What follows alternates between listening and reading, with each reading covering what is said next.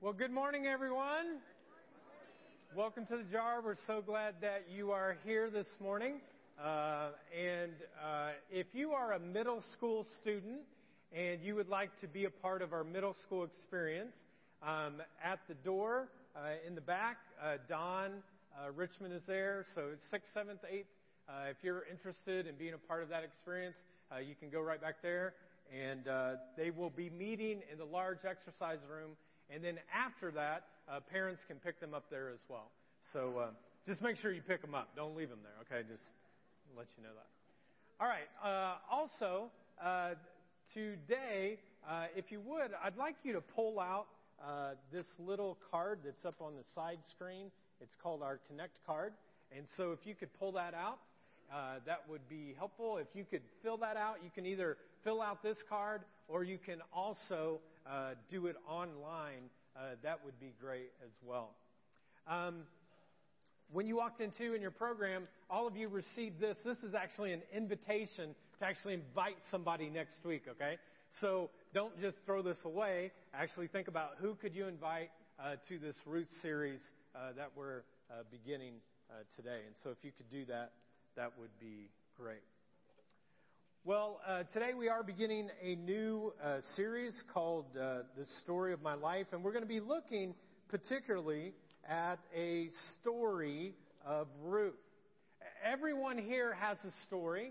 Uh, all of us have a story, and it matters and it counts.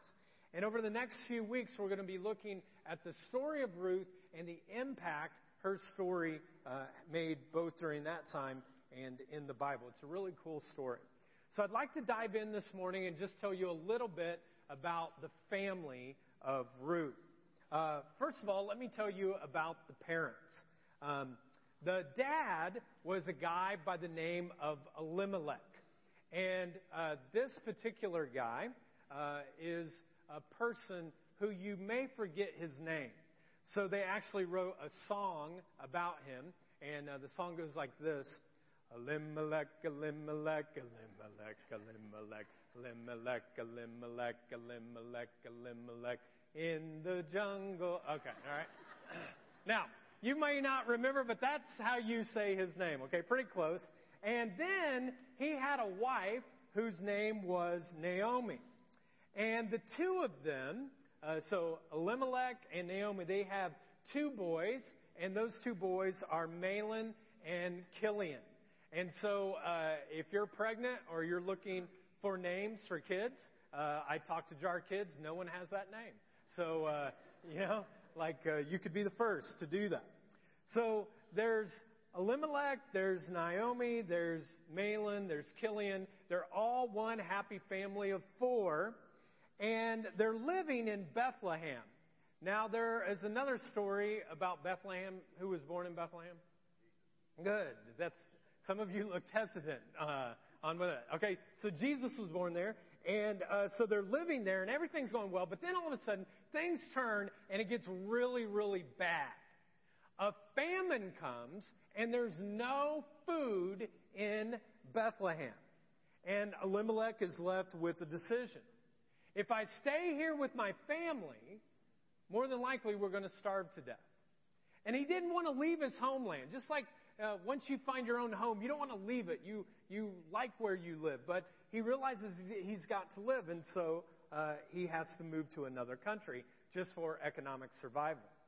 And so he packs up uh, his wife and his two uh, boys, and they all head to a place called Moab. Now, Moab is a godless place. Um, there is worship of a God that is only about sexual perversion. And so this particular God is an idol worship God, and everyone in Moab is godless except for this one God where there's this sexual perversion. And the government is very, very corrupt. And Elimelech did not want to go there, but he had no choice. Now let me ask you this question this morning. Why do families risk their lives to cross borders to other countries? Because they want protection or they want uh, uh, a sense of they're starving and they need hope or they need another opportunity. and there's some kind of calamity that's going on in their particular world, and they'll do anything to be able to get to a safe place. So Elimelech, he doesn't want to move, but he really is left with no choice. So they move to this place called Moab, and they actually stay there for 10 years. And after they stay for 10 years, um, the two boys uh, find a couple little honeys, and uh, they get married. And they get married to these two women, one named Ruth, which we'll talk about over the next few weeks, and the other named Orpah. Now, just a little side note Oprah Winfrey was actually named after this Bible character, Orpah, but the problem was that they spelled it wrong on her birth certificate. So we came with Oprah. So I called Chicago headquarters at Oprah Winfrey this week, and I said, hey, you know, we're giving you a little bit of publicity for, you know, all of your shows and stuff. You know, can you help us out? And she said, absolutely. And so every single one of you are going to get a brand new car today. If you'll look underneath your seat, there are some keys there for Some of you are tempted to look, aren't you? Huh? Still true, right? All right. Now, uh, another thing happens uh, in this 10 years period, and it's really, really sad. Elimelech dies, and Naomi now no longer has her husband. But then things get even worse.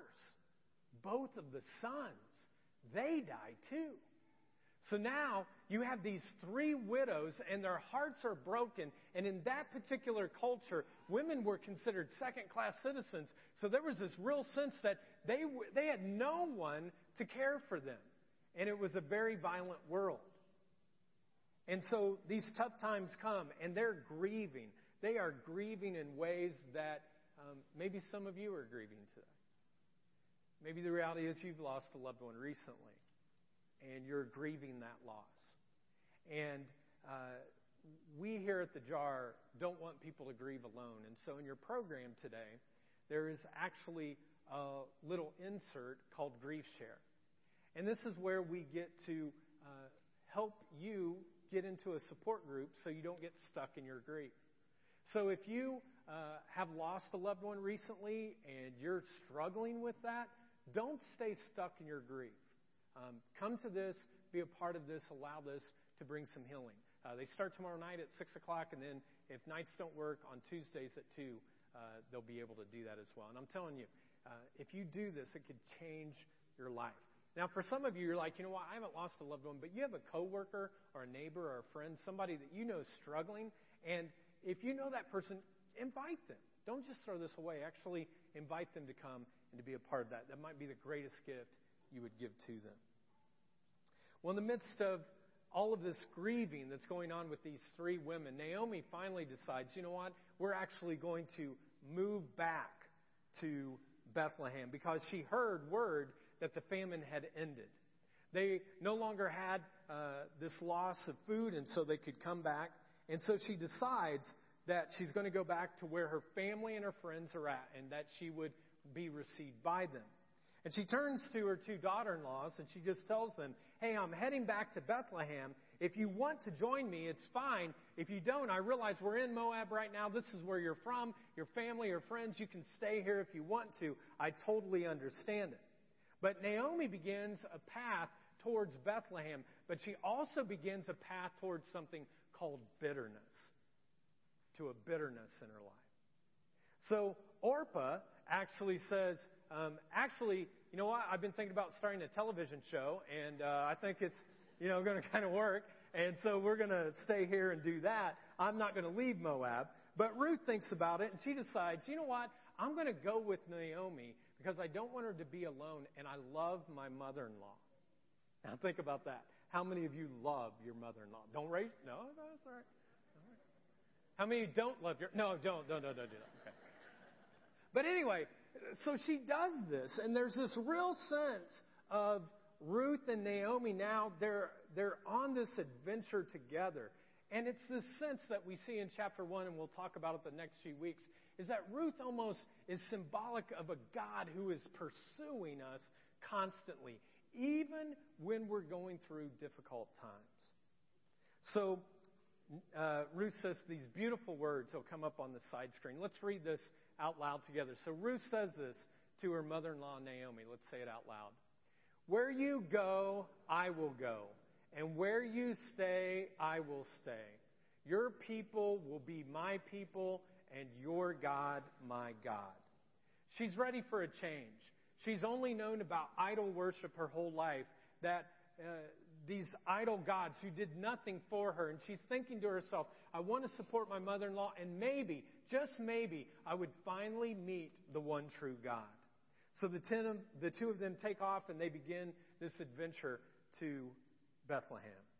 Well, they finally arrive in Bethlehem, and Naomi's friends and family, they rush out to see her, and then they have this moment where they go, and they go, Are you Naomi? And it was translated kind of like this You look terrible, girl.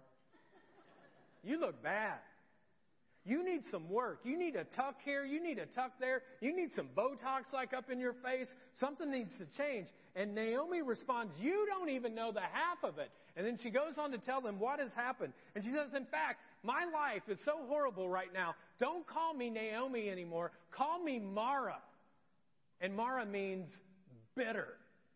Just call me bitter because I'm a bitter person. I'm bitter.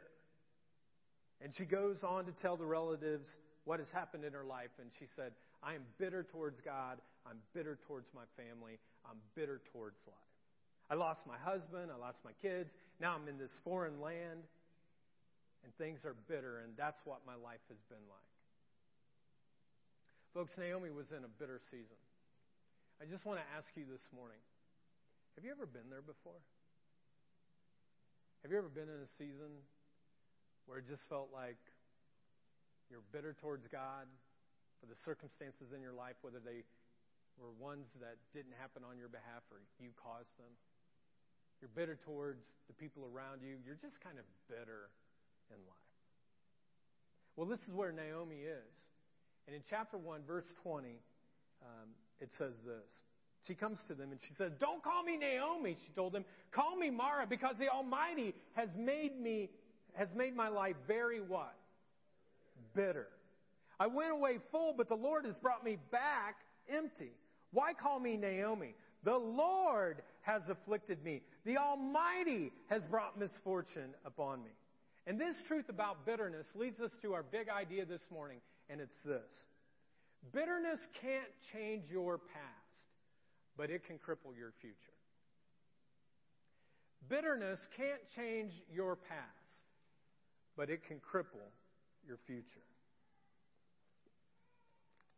And that's the whole theme of Naomi's life. It's just filled with bitterness. And we need to be careful that we don't start going down that road ourselves because sometimes you can land in the land of bitterness and you can stay there for a very long season. Now, the question becomes who do people tend to become bitter toward? Well, I think there are a couple of different main examples of, as human beings, who we become bitter toward. The first one is we become bitter towards God. And that's exactly what we find with Naomi. Her circumstances of life happen this way, and she becomes bitter toward God. She blames him for her past. We just read that passage of Scripture. The Lord afflicted me. The Lord brought misfortune upon me. In fact, in verse 13, Naomi says this The Lord Himself has raised His fist against me. Think about that. She's so bitter. She's like, God has caused this to me. He's raised His fist to me. I just want to be very, very clear about something. I'm going to tell you something right now is that sometimes the Bible is not true. And you know why the Bible is not true? Because Naomi is not true in this statement. The Lord never raises his fist towards us.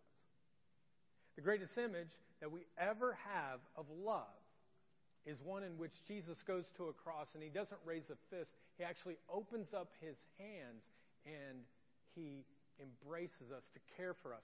And when you're going through something in life, and some of you are, some of you are struggling with some really difficult stuff, either circumstances that were caused by somebody else or circumstances that you caused yourself and you're going through something, God doesn't have a fist that He's holding down. He has open arms to care and love and to bring you into His presence. But the problem is that sometimes we look at our circumstances and we don't look to God, and there is the sense that we blame Him. And when we blame God, bitterness surfaces. Now, today, let me just say this that if you are on the blame God track, you know, you're kind of saying, well, God did this, or this is happening to me, God, why don't you step in? Or my circumstances stink right now, God, and you don't seem to care. God, when are you going to show up? Well, if you're on the blame God track uh, and you're bitter towards God, the only thing I need to, to tell you this morning is this get off that track. Get off that track because it doesn't work. You won't get anywhere on that one. I mean, the, the way you deal with God is you always deal with God by simply telling Him the truth of what you're going through. In fact, Scripture says this You must continue to believe this truth and stand firmly in it. Don't drift away from the assurance you received when you heard the good news.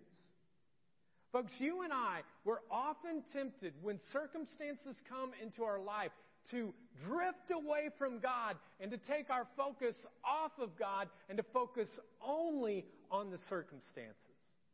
And when storms hit our lives, our circumstances are the thing that we tend to become overwhelmed by.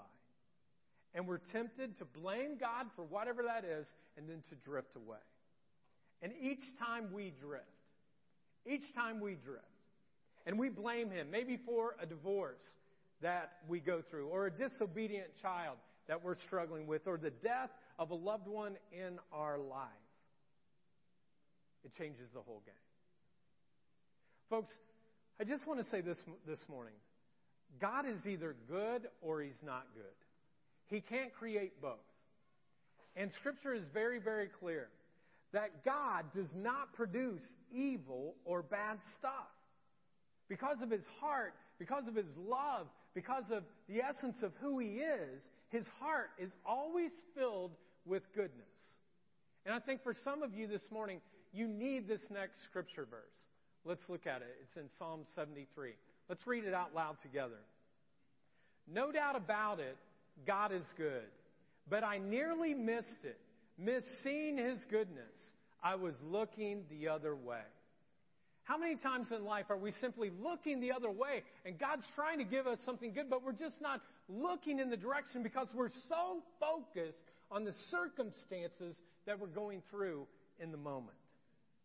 You know, there have been times in my life in which storms hit and it's difficult and the circumstances and everything just really, really stinks in my life. But I've had to be able to come to the point where I say, but God, you're still good. This thing that I'm going through, it's not good this situation that I've caused or has just happened to me, it's not good, but God, you're good. I don't understand these circumstances I'm going through, but when I read your word, I know that you're not done in my life, and I know that just like Ruth, it was just the beginning of a process of getting her connected to God. And Naomi just could not see it, even though she was the God follower and Ruth wasn't. You finally just have to hold on to the fact that God, I think that you really do want what is best for me. And this all begins, folks, when we simply open ourselves up and we say, God, here's my heart. Here's really what I'm feeling in my guts. I'm angry right now. I'm upset. Any of those things that you need to share. God's big enough to handle it. But the problem is, is that at some point you can't live in bitterness forever. The land of bitterness will eat you up, and we'll talk about it here in a second. And so you have to realize finally that there is the goodness of God, and you remember the big idea that bitterness can't change the past, but it can cripple your future. Folks, today for some of you, maybe you've been a little bit adrift and you need to drift back into God. Maybe you've been blaming Him. Maybe you've been kind of bitter toward Him. Maybe you fake it around everybody else, but the reality is you feel that, and today might be a day where you need to make a new commitment. And right after this celebration, uh, we're actually going to have a baptism class that I'm going to be teaching. And maybe you've never been baptized before, you've never made that commitment. But today's the day where you're, you're like, you know what? I'm tired of living this path. I need something new. I need something fresh. God, I need you in my life. I, I want to give my life to you because I think you can handle my life better than I can. And so, right after here, we'll have lunch. Childcare is provided. Um, it'll take about an hour. Uh, everyone will be done by about 1.30. But today, if you've never done that, you might say, yeah, today's my day. The second kind of group that we tend to uh, kind of be bitter toward uh, are other people. Other people. I've been studying uh, Ruth over the past couple of months, and uh, one of the things that came to my mind is I wonder if Naomi actually kind of became bitter towards her husband who had died and the two sons that died. Because one of the things that I've realized in dealing with people when they're going through death and grief is that often we become bitter towards those people who have left us because now we're all alone. I was talking to a friend of mine uh, yesterday. He recently lost his wife, and uh, he came to my house, and we were talking with each other. And um, he said, "You know, I, I just, I'm angry kind of at her right now because I feel like, you know, she's left me and I'm all alone." And he said, I found a neighbor who's right beside me now, and he's 101 years old.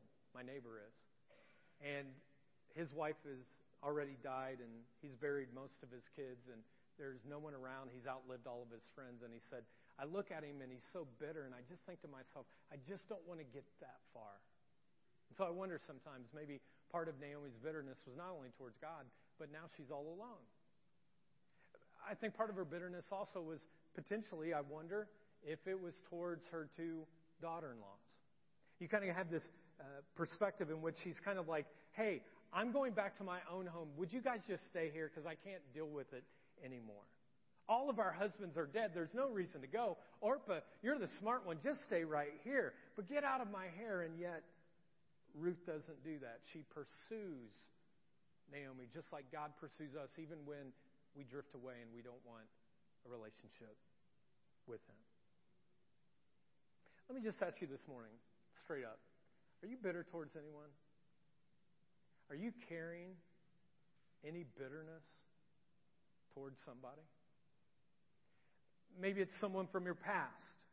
Maybe your father, maybe your mother, maybe a child, maybe an ex spouse, maybe an ex friend. Maybe you came from an abusive background, and if someone has authentically hurt you, I want you to know it's okay to pass the blame to that person. It's true. If they abused you in some way, it's their fault. I mean, it'd be stupid as a human being just kind of like shrug that off and go, oh, well, I'll just move on. Because if you do that, you deny the pain that that person actually caused you.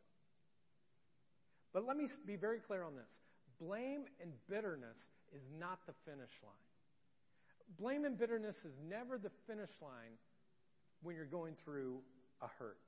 If you stop there, I guarantee that the flow of God's Spirit will not penetrate into your life and you will be crippled for your future. Guaranteed. So, whether the person hurt you intentionally or not, the only way for you to get out of bitterness is to get into a betterness season, a, a blessed season. And the way you do that, folks, the only way you can do that is you have to forgive. Now, whenever possible, you let people know that they hurt you. One of the worst things that people can do sometimes is give cheap forgiveness to someone who hurt them very badly and not tell them exactly why you hurt me. Because we can continue on with destructive behaviors in our families and in our relationships if we're not very clear on why it is I'm forgiving you. But regardless of how you respond to that, you have to eventually move to the process of forgiveness. And Jesus understood this. And this is what he said.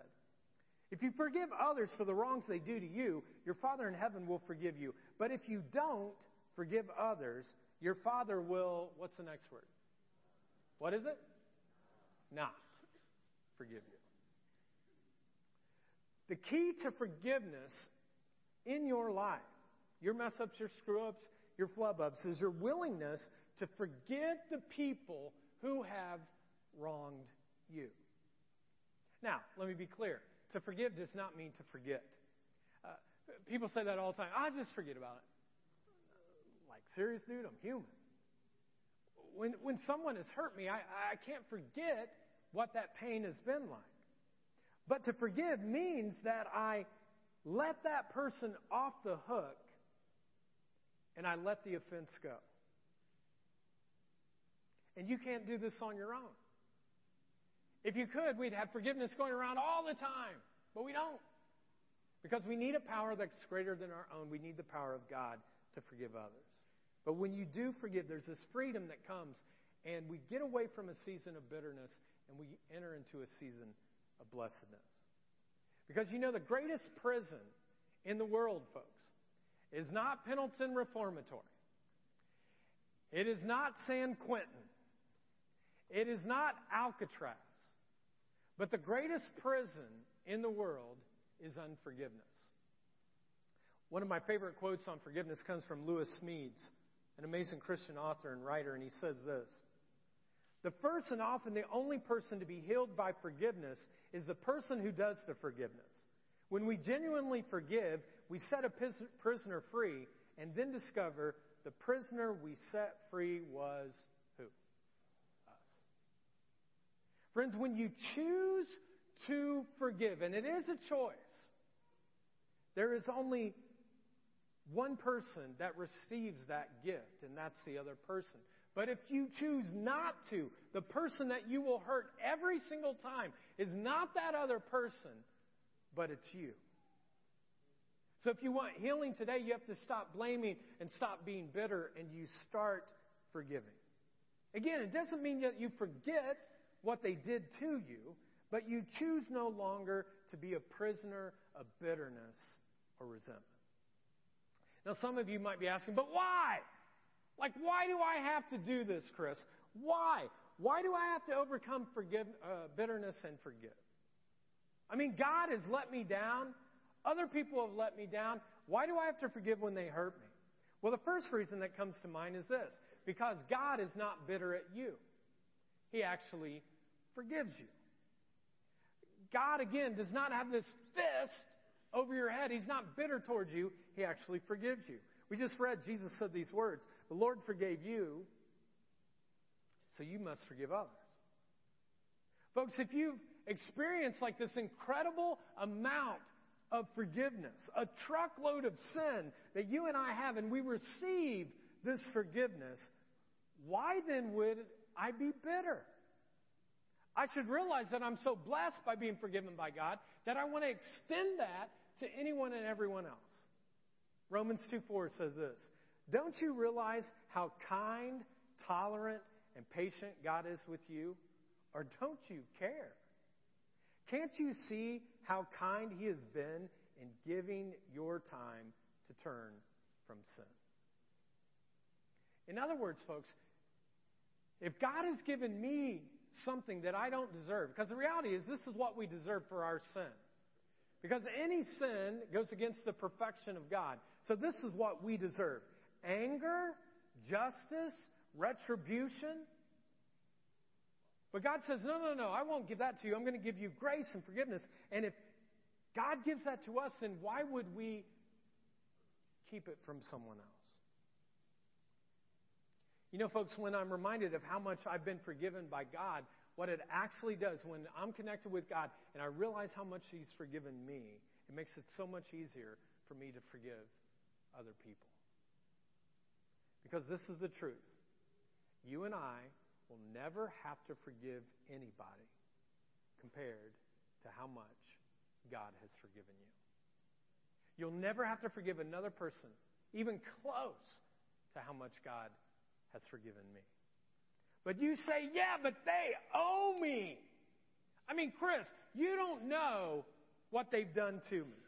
Because of what they did. My parents, they owe me. Those kids at school who bullied me, they owe me. My brother, he owes me. My sister, she owes me. That old boyfriend, that girlfriend, that spouse that cheated on me, they owe me. That friend, they owe me. And if I let them off the hook, Chris, it wouldn't be fair. They must pay. And Paul, a guy who was forgiven so much, he killed Christians. That's what his job was before he came to Christ. He writes these words Get rid of all, what's it? How much bitterness again? Does that mean like all of it? yeah. Get rid of all bitterness, rage, anger, harsh words, and slander, as well as all types of malicious behavior. Instead, be kind to each other, tenderhearted, forgiving one another, just as God, through Christ, has forgiven you. You see, folks, we owed God. And aren't you glad that God wasn't fair?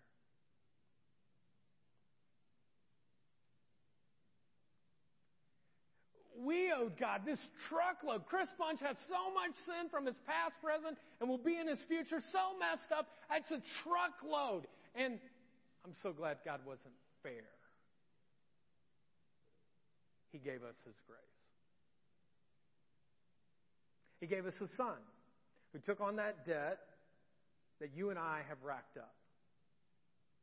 But there's still just something in our flesh. I don't know what it is, but there's something in our flesh when we've been hurt. Our human nature is to raise our ugly head and be like, but I want something that's actually beyond justice.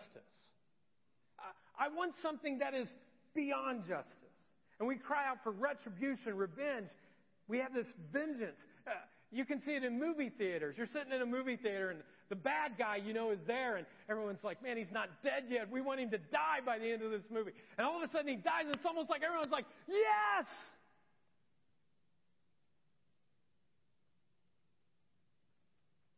And it's hard to teach that to kids, isn't it? Everything that's always, everything's not fair. And I'm so grateful to God that it's not that way. All right, uh, let's make it a little lighter. Some of you are getting a little bit overwhelmed, I can tell. So uh, let's put a picture up here. Anybody know who this is? Carrie Underwood, right? Everybody loves Carrie, you know? And she's a Christian. I've, I've uh, read about her and her husband this week, and uh, they started their whole relationship by reading the book, The Purpose Driven Life. And they read it on off days. He's a hockey player, and they have all of this commitment to Christ and church. She does gospel songs, all kinds of stuff. And my wife and I, uh, we've really enjoyed getting to know her. And she's just country, and she's nice and kind and love. And you know, it's just just great. And uh, one of my favorite songs of hers is, um, you know, Jesus Take the Wheel. And uh, time in my life when I've heard that song, it really helps me know, hey, Jesus, He can take this well. I don't have to do that. But a few years ago, she actually wrote a song that was top on the charts, and uh, the song was "Before He Cheats." Anybody aware of this song? All right. Well, let me give you just the lyrics, not all of them, just a little. I dug my key into the side of his pretty little souped up four wheel drive. I carved my name into his leather seats.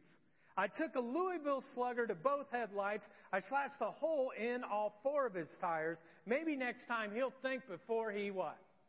Cheats. Some of you are singing it, aren't you? You're like, oh man, that's my number one song. And you know, you can just experience, you just can imagine you're at a Carrie Underwood, uh, you know, concert and people got their lighters up. They're like, yeah, get that Louisville slugger out. Get him back, you know? You got all these people that are up there. Because there's just something in us that's like, yes, yes. They deserve what they're going to get. Now I'm going to get something beyond justice. And let me tell you, folks, it's just a lie. Because bitterness cannot change your past, but it can definitely cripple your future. Here's the second reason why we must overcome bitterness and forgive is because bitterness is stupid.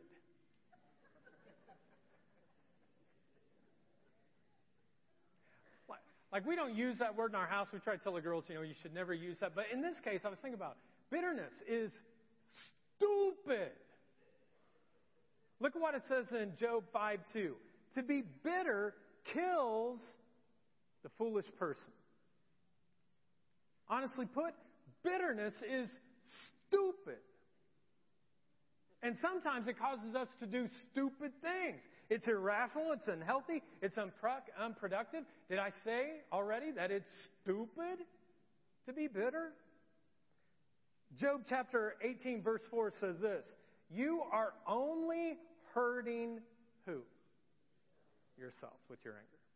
You're all stewed up and you're spewed up and you're mad because something they did to you last week or last month or last year or five years or 20 years or however long it's been, and they've actually forgotten about it. Maybe they've actually already died. But you're angry and you're bitter and you're resentful towards whoever that is. Listen, bitterness can't change your past. It can't change that person. It only hurts you. This past week, I was looking at some health studies surrounding bitterness, and it was very clear that bitterness and resentment can change a person's personality and destroy a person's health.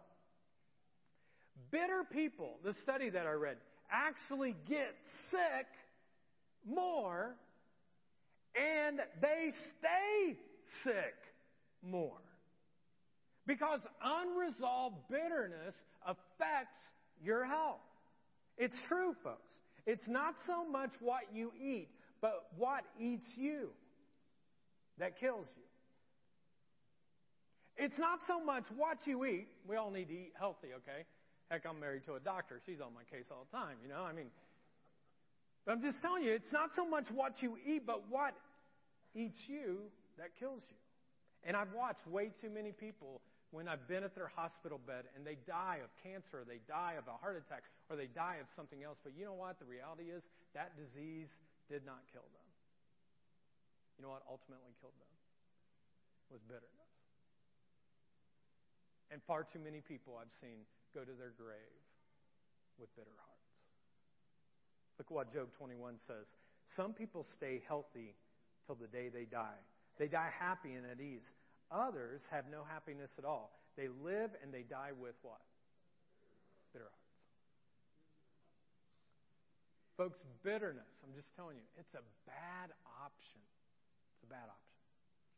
Now, the question is how do I extend forgiveness towards someone who I have been bitter toward? How do I do that? So, this week, practically, how could you do that this week? Well, first of all, which uh, may seem obvious, but it isn't most of the time, is that we invite God to be involved. Whatever the hurt is, whatever we're going through, we actually invite God to be involved. The situation with Naomi could have been so different had she actually reached out to God first rather than just focusing on her horrible circumstances. But she didn't. She was lucky that she had Ruth there beside her to kind of help her see that, hey, we can get through this. And she turned her bitterness and it affected her life. Folks, when you've been hurt, the most important thing that you can do, whether it's you feel like you've been hurt by God or other people, is that you simply invite God into the hurt. You pull out a pen and a piece of paper, and you're just as honest with God as you can be, and you write down, God, I've got this bitterness, I've got this resentment, this circumstance that's going in my life, and I'm struggling with it, but God, I don't want to keep living this way. I really do want to change. I ask you right now to please bring to mind anyone and everyone that I'm being bitter towards, and you begin to start asking Him, God, would you give me those names? The second thing you do is you actually write out a list of people you need to forgive.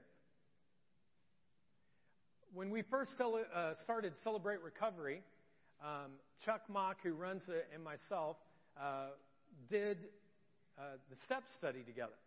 Uh, there were, we were the two most messed up people in the church, so we figured we had to get healthy first.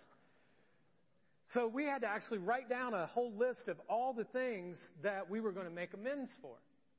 That people who we had hurt, people who had hurt us, whatever it was, we were going to make it right. So we write down all of these names and we get to this list of names and we write it all down. And all of a sudden we both started realizing that we were hanging on to some things that were simply punishing ourselves. We were actually bitter towards ourselves because of some of the stuff that we had done. So this week, if you start making this list of names that you're bitter toward, I'm telling you, make sure myself is on the list. Because there's some of you that you've just beaten yourself up so much for the things that have happened in your past that you finally have to say, you know what, I can forgive myself. And forgiving yourself and embracing the truth of God through Jesus Christ is a powerful gift. And God says, hey, I forgive you. Why not forgive yourself? Jesus said this one time that those who really realize that they have been forgiven much, they love much. In other words, people who find it hard to forgive, the reality is they've never experienced much forgiveness in their own life. And over the next few weeks, when we look at Ruth, one of the things that we'll find again and again, this mother in law that was all bitter, and that was pretty much so much of the theme in that chapter one, it takes a turn as Ruth opens herself up to the things of God and wanting to be led by Him. Finally, one more thing you forgive them. You actually make the commitment to forgive them. You release them to God and say, Father, I forgive them. I will not hold bitterness or a grudge toward them anymore. And then you take a next step, if it's safe to do. It's not always safe in every relationship, but you take the next step, and face to face, you actually forgive that person. And if it's not safe to do it face to face, then you pick up the phone and you call the person. If that's not going to work, you actually then just write out a letter and you mail it to them. Now, this is what you should not do. Don't text them, hey, by the way, I'm forgiving you for being such a big jerk. That won't help. And you don't go on Facebook and go, oh, I found Jesus this week at the jar. And I just want to know this list of people, I have forgiven you, you know? If you do that, say you go to another church, you know what I mean? And you don't go to Twitter. You don't tweet something out. You don't put a Facebook or a uh, Instagram out there that this is what they looked like before, but I've forgiven them now, you know. Folks, forgiveness has to be personal because the hurt was personal. I'd like to throw up these words here. What do you notice the difference between these two words? The one has a what? One has an I and the other one has a E. This is what I found about bitterness. Bitterness always about is about I want to be right.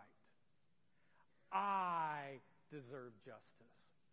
I this, I that, I the other thing. And it becomes bitter. You just become bitter.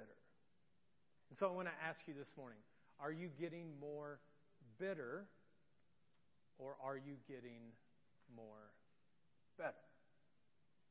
Because I'm telling you, one letter, folks, will take you to a totally different place. In this chapter in Ruth, luckily for Naomi, and Naomi's the God follower. She was the one that was in Bethlehem, remember?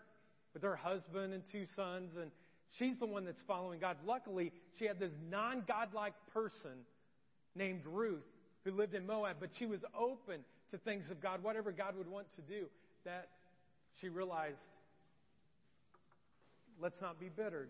God can take care of this. Let's go forward. And Ruth chooses not only for bitterness not to consume her life, but to better her life by actually seeking out the one true God.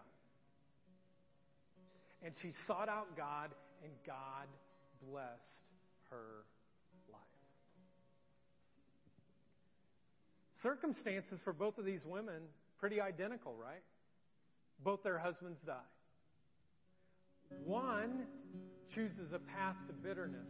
The other one chooses a path to get better,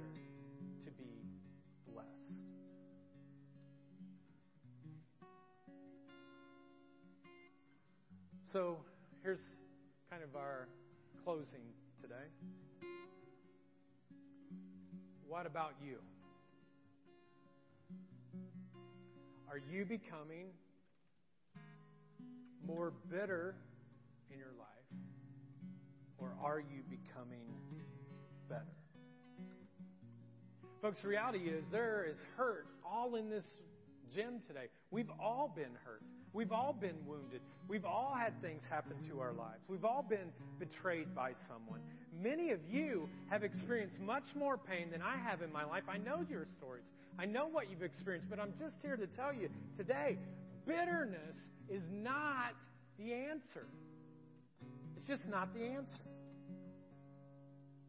And so, what I'd like to do is to give you a moment right now, just between you and God, to simply ask Him a few questions and to see what He would tell you. The first question is this God, is there any bitterness in me? Who have I become bitter toward? And then finally, God, who do I need to forgive? So let's get still just for a moment and let God speak to us for a moment. And then, whatever He tells us, that we mm. would obey, and then I'll close us in prayer. So, if you would just close your eyes after you look at these questions a little bit and just ask God, God, is there any bitterness in me? Who have I become bitter toward? Who do I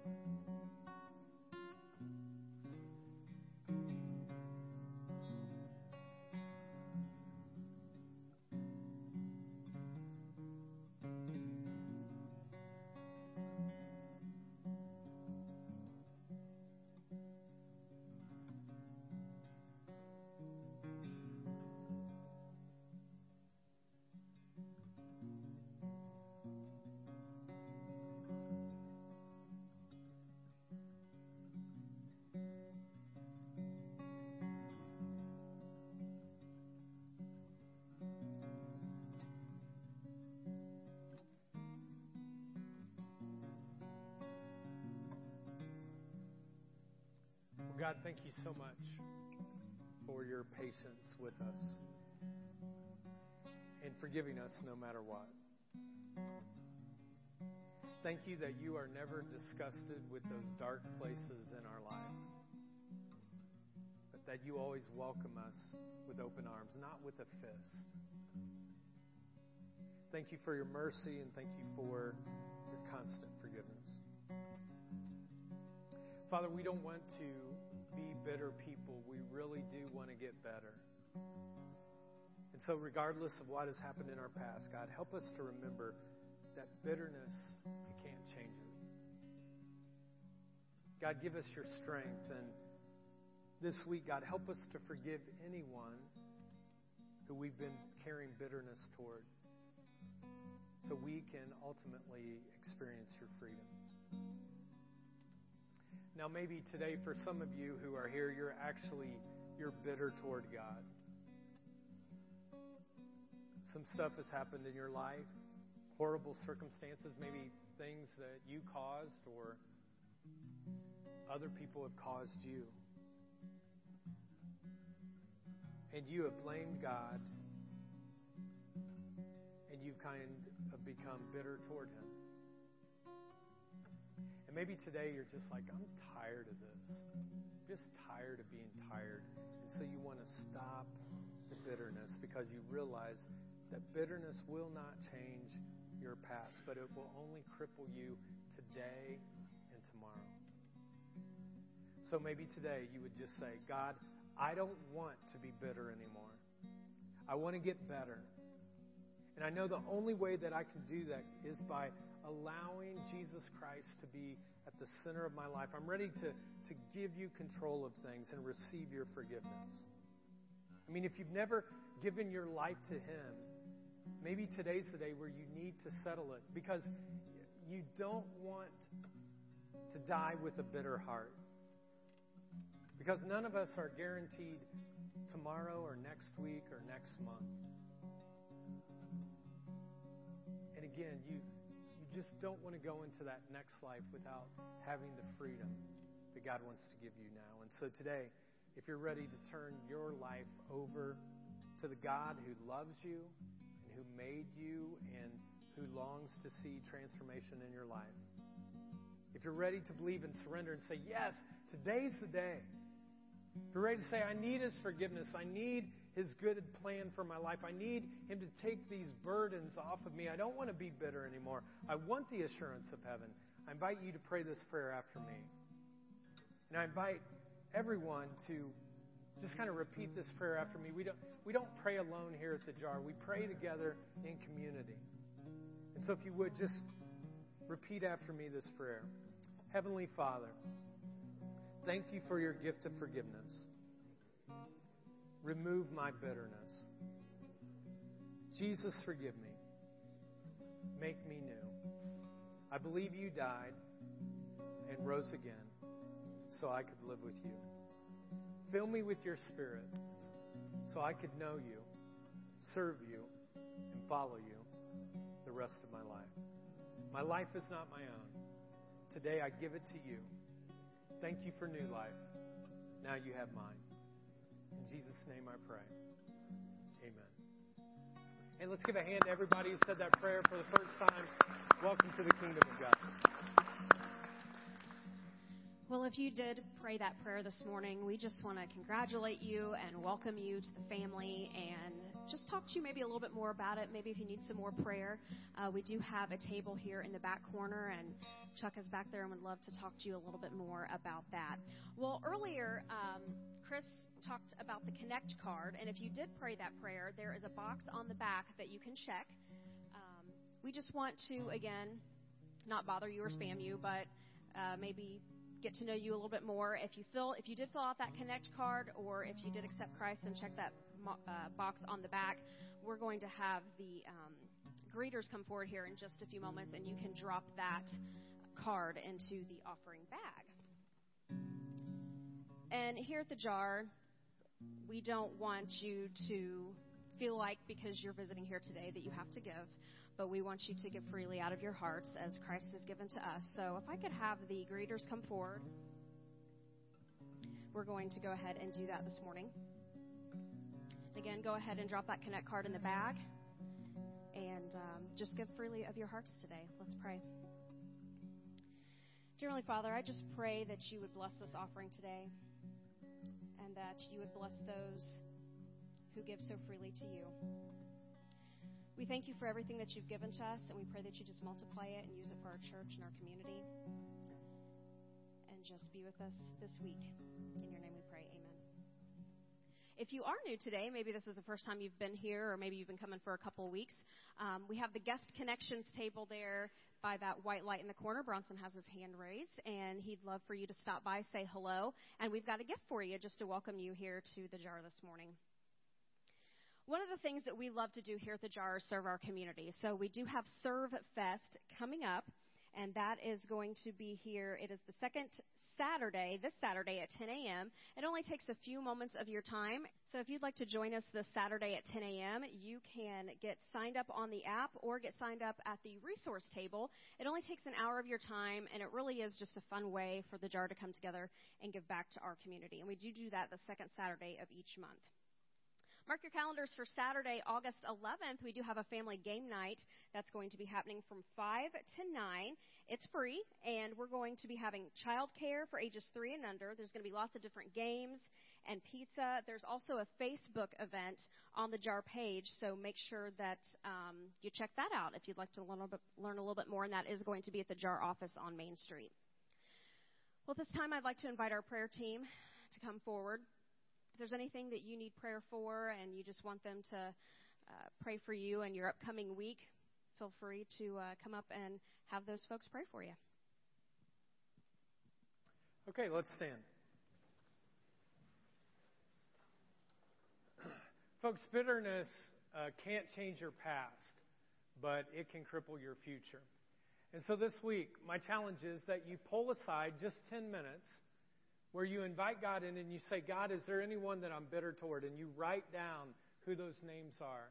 And then you actually um, think of a way that you could actually practice forgiveness with that person.